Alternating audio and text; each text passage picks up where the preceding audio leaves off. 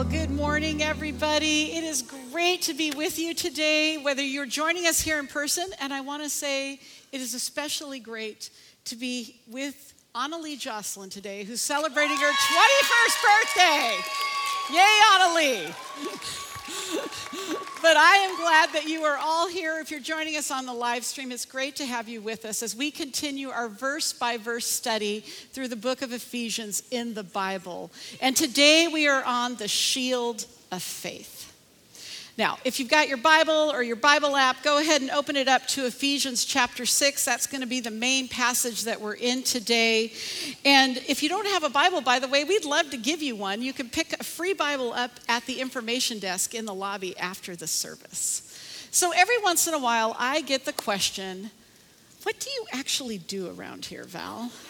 What is your job?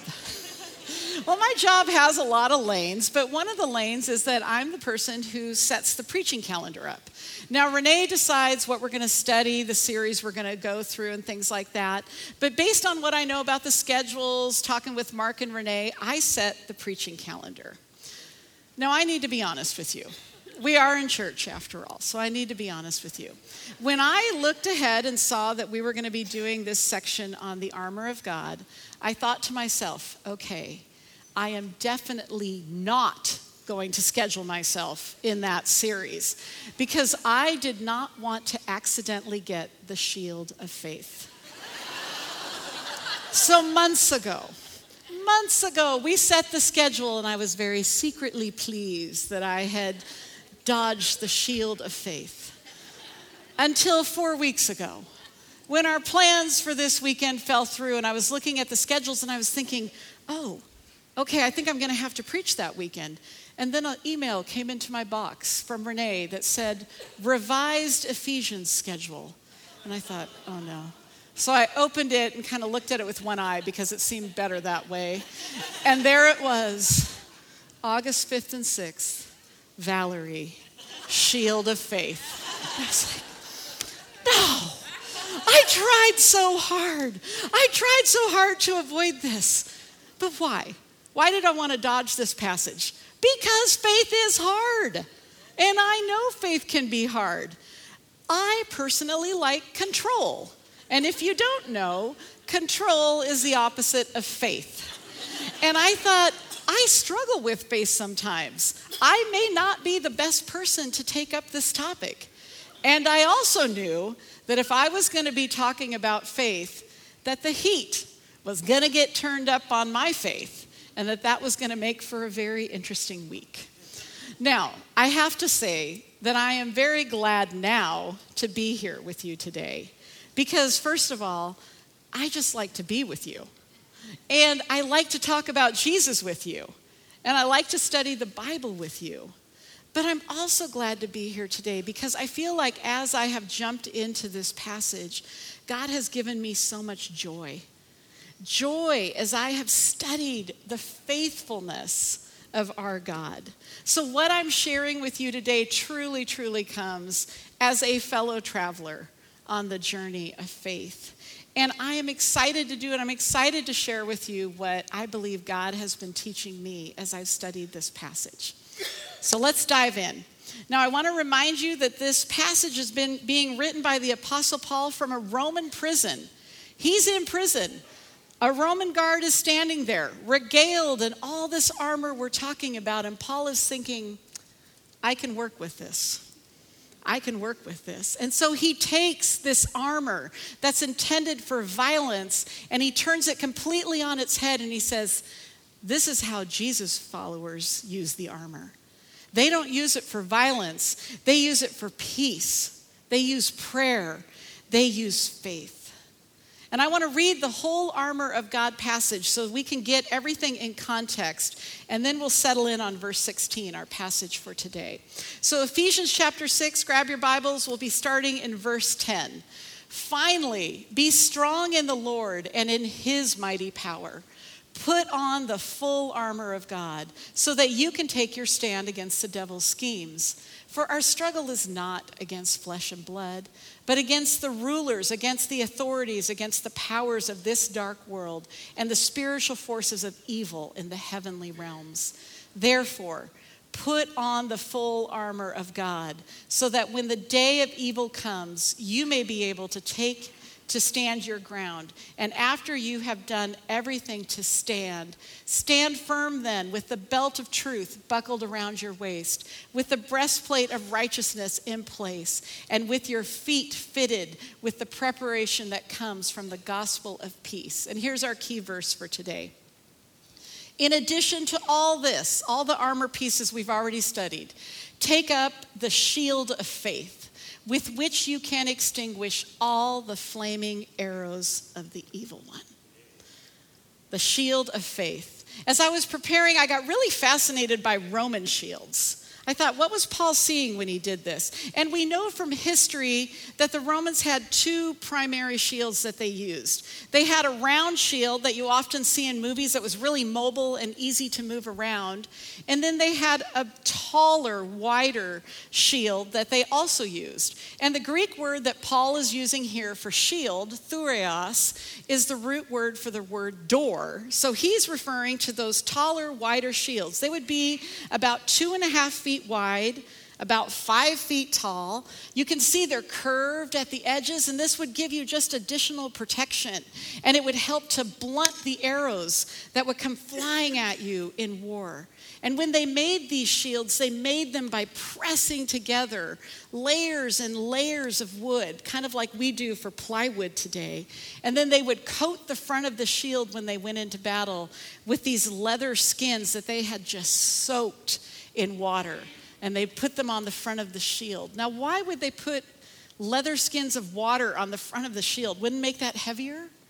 Might that have something to do with the flaming arrows? Stand by, we will get to that. but Paul is saying, You have a shield. You have a shield. This shield is ready to protect you and be your defense. You have a shield of faith. When you watch the news and you are looking at it and you are going, what in the wide world is going on right now? And you feel attacked.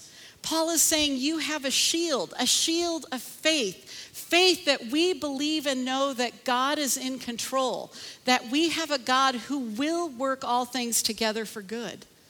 Maybe you got attacked by somebody, a friend, and that's happening a lot. Friendships are fracturing. And maybe they talked about you behind your back, or maybe they put you on blast on social media. You have a shield a shield of faith faith that you are not what that person says about you, you are who God says you are. Faith that God loves you. When you do not know what to do, and I look in this room and I know a lot of stories I know people dealing with illness, people dealing with financial chaos, and you just feel paralyzed and stuck. And you think, I don't know if I'm ever going to feel joy again. I don't know if I'm ever going to have a good life that I want to live again. You have a shield a shield that says, He who began a good work in you will carry it on to completion, that God has a plan for you, that He will not give up on you. You have a shield, a shield of faith, He says. So, what's this faith? This is the hard part for some of us because it can feel squishy. We don't quite know what is faith. What does Paul mean when he's talking about faith? Well, I think probably most of us in this room understand that faith is more than feelings. Now, there certainly are emotions that are attached to our faith, but our faith is not based in the emotion of the moment. And we all have faith. You may say, Well, I don't really have faith. I don't believe in God. I'm, I'm here to go to brunch with friends, but I don't really believe any of this. Okay, that's fine. But guess what? You have faith in something because we all do. And when Christians talk about faith, we are talking about something that we place in an utterly trustworthy and all powerful God. Let me talk about it like this. Years ago, I went to Chicago, and while I was visiting there, I went to the Sears Tower and I went way up to the 103rd floor where you can look out and just get this panoramic view of Chicago. It's gorgeous. But this was not enough for the people to give you a view from the 103rd floor. The people in the Sears Tower installed this glass box that juts out from the building. It's like this four foot glass box. And you can step out into that box and you can see all the street below you, 103 stories. Now, I loved being in the building and looking out at the gorgeous view. But there came a moment when I decided to step into the glass box. Those are my feet. Those are my feet standing on that glass box. Now, I'll tell you, I knew that that glass box had been designed by engineers who knew a lot more about buildings and things than I did. I had watched 20 people. I stood in line for this terror, mind you. I had watched 20 people go in and out of this glass box while I waited. But until I took the step into the glass box, it was just all knowledge, it was all theory. That step of faith into that box was based on everything I knew about those engineers and that building safety, that that thing was going to hold me up. And Paul is telling us that our faith, he's telling us take that step into the glass box. All those things you know about God, that you know about Jesus, we have to take that step into the glass box. And in the Bible, we often see this step talked about in two ways. The first way we see it is saving faith. Saving faith. This is that moment that we come to where we say, I give up. I can't do this. I surrender. I'm a sinner. I cannot save myself, but I believe you can, God. Like the thief on the cross who said, Remember me. This is the type of faith Paul is referring to earlier in Ephesians 2 8 and 9, when he says, For it is by grace you have been saved through faith. And this is not from yourselves, it is the gift of God not by works, so that no one can boast. Saving faith in the completely done work of Jesus Christ on the cross. But in the Bible, we also see the call to grow in faith. And I think this is the type of faith that Paul is talking about in this passage. The Bible says the just will live by faith, to daily walk in faith, to believe that God has not only saved me, but that He is with me in the present and that He will be who He says He is in Scripture. That daily choice that says, I'm not going to rely on me, I'm going to use the shield of faith. I'm not going to use the shield of Valerie, AKA the shield of control. I'm not going to take that up today. I'm going to choose to take the shield of faith. I'm not going to put up the shield of addiction. I'm not going to put up the shield of numbness today. I'm not going to put up the shield of busyness today. It's that daily choice to walk in faith with the shield of faith. And you know, it's interesting when it says take up the shield of faith, implying that it might sometimes be down, implying that we have a choice, a choice to take up the shield of faith. So, how do we do this though? How do we practically take up the shield of faith? How do we prepare our shield for that inevitable time when the arrows will come? And they will come. It's normal, it's okay. They will come, but you can have the shield prepared and ready. Well, with the time we have remaining, I want to give you five very practical. I'm just going to be very practical about this today. I want to give you five really practical things that I think you can do to prepare your shield. And the first one is this soak yourselves in God's word. Soak yourself in God's word. Romans 10 17 says, So faith comes through hearing, and hearing through the word of Christ the Word of God, the Bible. Now, anytime I am up here, I promise you I'm probably going to talk about this because I believe that soaking yourself in God's Word is steps one, two, and three when it comes to strengthening your faith. It reminds us of the power of our God when we soak ourselves in God's Word. It reminds us of His promises to us. I love the way N.T. Wright puts it in his book, Small Faith, Great God. The way to faith is always down the road of an enlarged view of God, a view that is constantly checked and revised in light of the Bible. Without this, the God we worship shrinks into an idol formed by our own imagination. Faith in an idol is no faith worth having at all. You want to enlarge your view of God? Soak yourself in God's word. And for some of you, you're like, yeah, yeah, yeah, I've been hearing this since I was four, I get it, but I, I just, I don't know what to do. I've fallen out of the habit. It just feels like a routine. Or for some of you, maybe this is all new. And you're like, I don't know, this Bible seems fairly large. Like, how do I do this? Where do I start? I love what one of our worship pastors, Elizabeth, posted the other day. She was talking about how in her current season of life, which is has toddlers running all around her, she has found the best way to soak in God's word is to listen to the Bible while she's getting ready in the morning. Maybe that's you. Maybe for a while you just need to listen to God's word every morning, soak in His Word. There's a great app called uh, from Life Church, Life Church called the Bible app. And you can listen to the Bible. You can even have a British guy read it to you if you would prefer that. That just sounds awesome. But you can listen to the Bible, soak it in that way. You can get a verse texted to you through that app. You can sign up for our daily video devos and soak in God's word with us every morning. Whatever you do, just do it. Start small if you have to. You may be in a season of life where you're like, all I got is I can do a verse, maybe, Val. Maybe I can glance at my open Bible. But just start because I promise you this about God's word. God promises it will not return void in your life. It will not be a waste of time. If it is one minute, 10 minutes, 30 minutes, it will be of eternal value for you because this is God's word soak in it. And then the second thing, very closely relate, related to the first thing, is to speak God's truth into your life. What you've soaked in in God's word, speak God's truth. Notice I did not say speak your truth. Speak God's truth into your life. Look at how Jesus did this when he was tempted, when the flaming arrows were coming at him.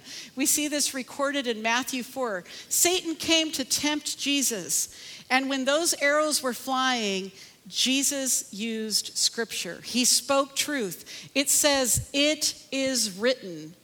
And then he spoke truth while the arrows fly. It is written. And I'm telling you, if that's what Jesus did, that's what we should do. Here's one way that I do this in my life. You've heard Renee talk about writing Bible verses that he reads when he's struggling with anxiety. Well, I also have Bible verses that I've written down, but mine are about the truth of who God is, because sometimes I do struggle with faith. So here's my stack of cards that I keep next to a chair at my house, and I've written down all kinds of Bible verses on here, things that I go through. When I feel overwhelmed, I read God is my refuge and my strength, a present help in trouble. That's a shield. That's a shield. When you face temptation, you can read verses like this that say, God is faithful. He will not let you be tempted beyond what you can bear. But when you are tempted, and that will definitely be one of the arrows that comes, when you are tempted, He will also provide a way out so that you can endure it. That's a shield. That's a shield. Speak truth. When you're discouraged, you can quote truths like this Do not be afraid or discouraged because of this vast army. And that vast army may be for you an illness.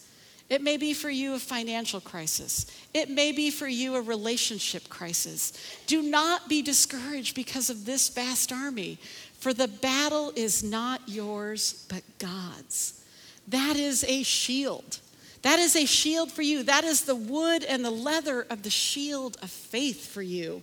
Speak God's truth to your heart. And you know, again, I know you've heard this, probably, unless this is your first day in church. I know you've heard this. But why is it still so hard? Why is it that sometimes this stack of cards might as well weigh two tons because I cannot lift it up? I cannot even begin to speak God's truth. Will those seasons come? God knew those seasons would come. And that's why I think this third application is super important that we need to third surround ourselves with people of faith. Surround yourself with people of faith. When you can't pick up the stack of cards, surround yourself with people of faith. The Apostle Paul says to the church in Rome in Romans chapter 1 I long to see you so that I can tell you what to do so that I can take an offering. Pastors love to do that. So that I can have a potluck. No, so that you and I may be mutually encouraged by each other's faith. We need each other. Christianity is not a solo sport. If you look at this text in the original Greek language, it's plural.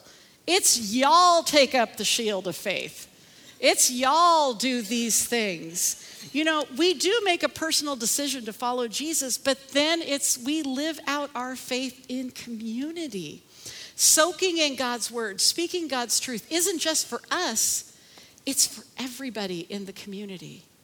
You know, when the Romans went to battle and the battle got particularly intense, or one of the soldiers got wounded, they would go into this formation that they called the tortoise formation. And you can see here they would take those shields and they would go above and they would go on the sides. Here's a modern recreation of what that might have looked like. And they would take those shields and they would be all protected. It was practically no way in. It was so strong when they did this that you could actually drive a horse and chariot on top of the shield while they were doing that. Isn't that amazing? There may be, um, you know what, I'm just going to say there will be. there will be a time in your life when you cannot take up the shield of faith. There will be a time in your life where you may be flattened by despair. You may be flattened by a loss. You may be flattened by any number of things that happen to us in this broken world, and you cannot take up the shield of faith. That's okay. We will take up our shield of faith in tortoise form around you that's what we do when we surround ourselves with people of faith. I tell you, as I battled my own insecurities and fears this week about this sermon, I had people who were tortoise forming around me. They were praying for me, and their faith heartened me. Their faith encouraged me so much. Get connected with people of faith. And again, I know this isn't rocket science, but it can be hard. Because here's another truth humans are an odd bunch sometimes. Get a room full of us together like this, and you're like, I don't know that I want to get connected with these people of faith. It can be hard. I know that. Sometimes it's hard because of our schedules. Sometimes it's hard because of personalities that get involved. But don't give up. Keep coming out to church.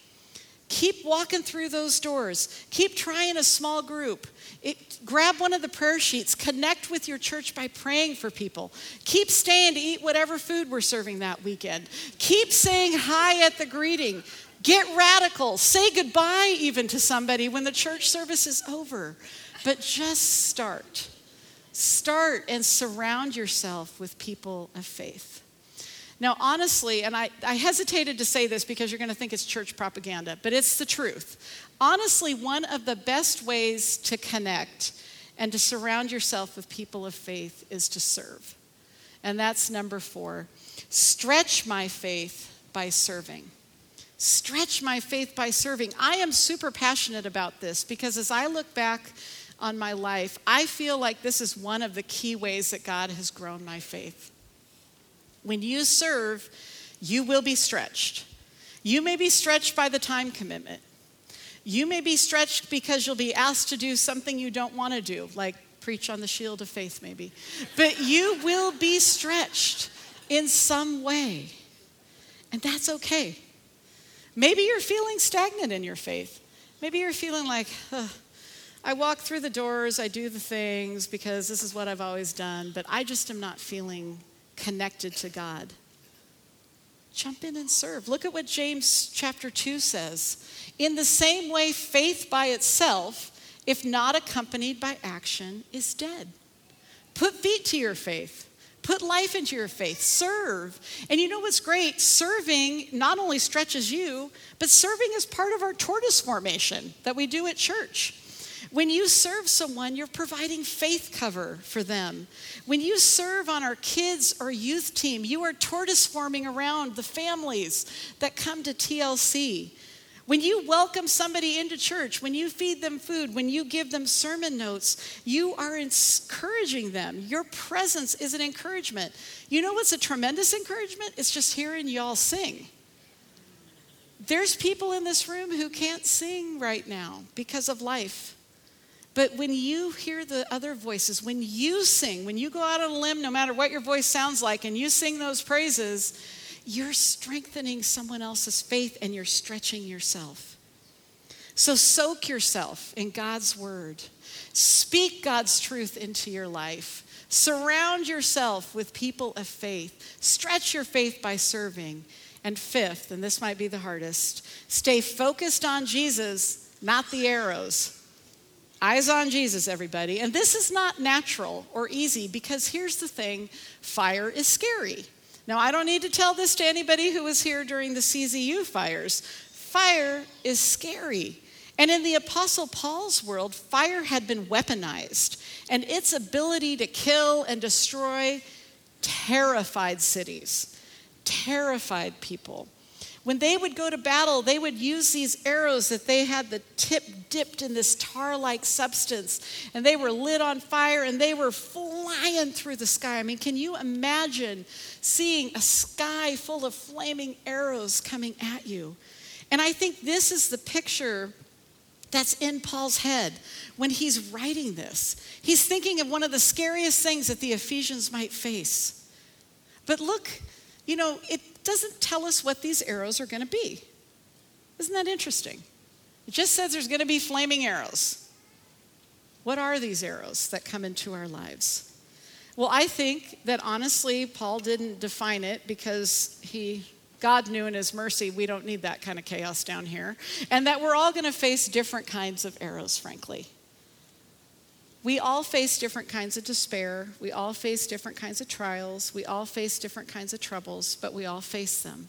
There are some common things, and I put something in your notes there. If you turn to the inside of your notes, you'll see that I listed some of the common arrows that I think we all deal with despair, temptation, and then I put some verses there that you can soak in. This could be the beginning of your soaking in God's word when you face fiery arrows. But again, we're not going to focus on the arrows. And I know that's hard because, you know, we can get, some Christians I've noticed get tempted to just stare at the arrows. It's like they're mesmerized by the fire flying through the sky. They're like, ooh, fire, pretty, scary. And they get so focused on the arrow, they want to know exactly what is this arrow. And they're like looking it up like it's a plant species. And they look at the arrow and stare. That's like a fantastic example of the temptation species. And they are soaking in the arrow instead of God's word. But on the opposite side of this, some of us are tempted to roam around saying, Oh, for the love, fiery arrows, come on, people. There are no fiery arrows. It's just life. Get over it. It's going to be fine. La, la, la. Meanwhile, everything is on fire around us. What does the Bible say? What does Paul say in this passage? The reality is we have an enemy. Now, this is not a flesh and blood enemy. Remember what Paul said earlier in, in Ephesians 6 the enemy is not sitting in the room. The enemy is not people who disagree with you or think differently in you. But we do have an enemy that Paul calls the evil one. The apostle Peter says that this evil one prowls around like a roaring lion, looking for someone to devour. We have an enemy who will fire every single arrow in his quiver to try to get to our destruction. But we don't focus on the arrows we focus on Jesus. We anchor our faith in Jesus. Why? Because we can't put out the arrow, people. We can't put out the fire. But do you notice that it says, when you use the shield of faith, it will extinguish all, all the flaming arrows? That almost seems too good to be true all the flaming arrows extinguished as you soak in God's word. Fix your eyes on Jesus. Hebrews 12, 2 reminds us to fix our eyes on Jesus, the pioneer and the perfecter. That just means he started it, he'll end it. The pioneer and the perfecter of our faith. Fix your eyes on Jesus. Choose to take up that shield of faith. Choose to find your refuge behind the shield of faith, to take your refuge in God, your Savior. Allow the truth of who God is and who He promises He will be in His Word to be your defense, to be your shield when you are facing sickness, when you are facing temptation, when you are facing despair, when you are facing doubt, let him be your shield. And the result of that is something we all want. Isaiah 26, 3 says, The result of that is you will keep in perfect peace all who trust in you, all whose thoughts are fixed on you. Peace.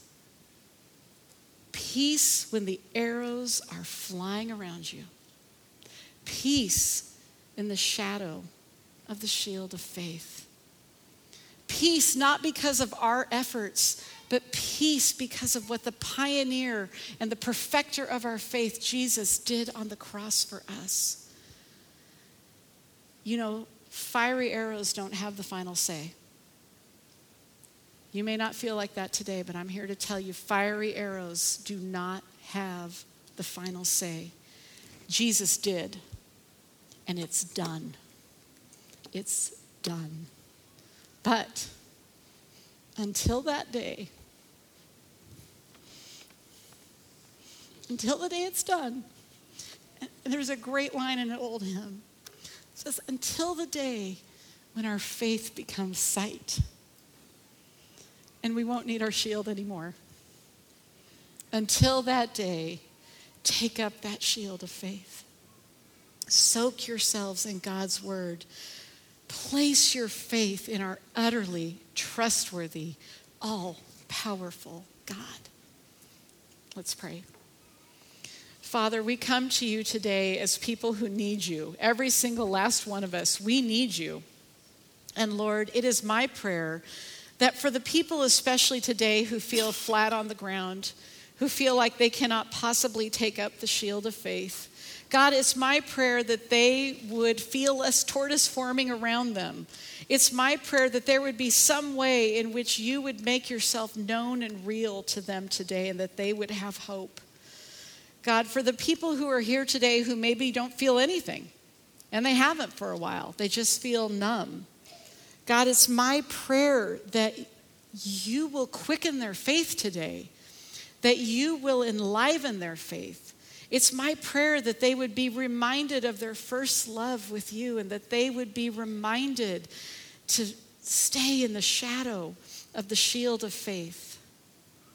And Lord, for the person that's here today, and maybe they've never taken that first step of faith, they've never surrendered their lives to you. God, I pray that right now they would do that, that they would surrender, that they would say, God, I give up. I cannot save myself, but I believe Jesus did in his finished work on the cross. Save me. Lord, we are so grateful that you have not left us alone in this world. Not only do we have this community of faith, but you have given us the shield of faith. You've given us the promise of your presence with us wherever we go. Lord, we thank you for that. Thank you.